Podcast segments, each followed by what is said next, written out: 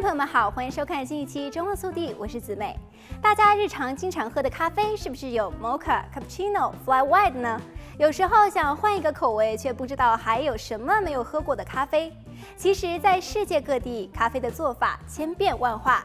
今天我们就一起来看看，还有哪一些的特色咖啡是大家还没有品尝过的。首先就是土耳其咖啡。土耳其咖啡起源于奥斯曼帝国时期，可谓是历史悠久。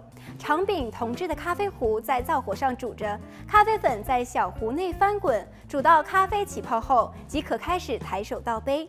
这样煮出来的咖啡味道浓郁，糖是在煮时加的，也有加豆蔻调味的。杯中剩下的咖啡渣还被当地人用来占卜算命。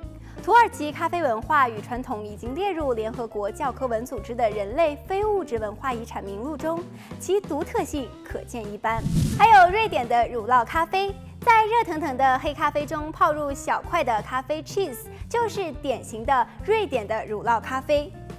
乳酪咖啡味道中性，口感顺滑，熔点较高，烘烤后表面有焦黄的痕迹，乳酪块在热咖啡中变软融化。喝完咖啡后，再用小勺慢慢享用杯底的乳酪。接下来要介绍的就是墨西哥咖啡，这是一款加香料的咖啡，肉桂是必不可少。正宗的做法还要用墨西哥的粗糖条，还可根据个人的口味放入橘皮、茴香和丁香等调味。传统的做法是把磨碎的咖啡、肉桂和粗糖条放在当地产的土陶壶中煮，据说土陶壶能给咖啡增添一种特殊的味道。做好的咖啡再倒入类似陶杯中，热腾腾的咖啡飘着肉桂的香气，似乎更像道香浓的甜点。还有越南的鸡蛋咖啡，越是鸡蛋咖啡的口味也像甜点。据闻这款咖啡是法越战争时期的调酒师发明的，当时牛奶奇缺，于是他突发奇想用鸡蛋代替了牛奶。如今，鸡蛋咖啡已经成为了河内的招牌饮品，必备的材料是蛋黄和炼乳，看个人喜好，还可以加入砂糖和香草。